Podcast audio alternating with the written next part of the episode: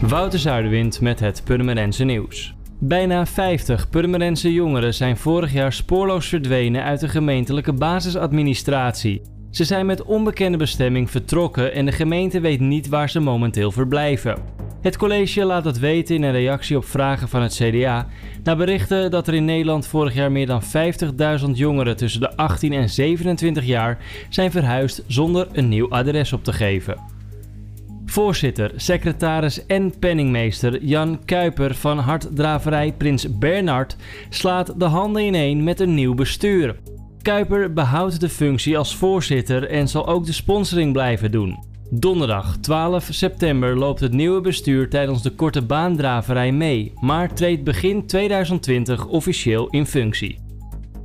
Vanaf zondag 1 september is Bibliotheek Waterland weer op zondagen geopend. In de periode september tot en met maart worden op zondagen naast het uitlenen van lees- en kijkmateriaal regelmatig gratis activiteiten georganiseerd.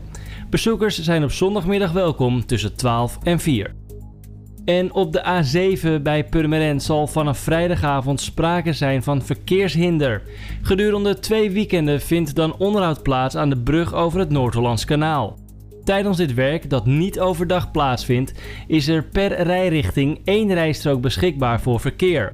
Ook de toe- en afritten naar Purmerend, afrit 5 en Purmerend Zuid, afrit 4, zijn deze weekenden beperkt bereikbaar.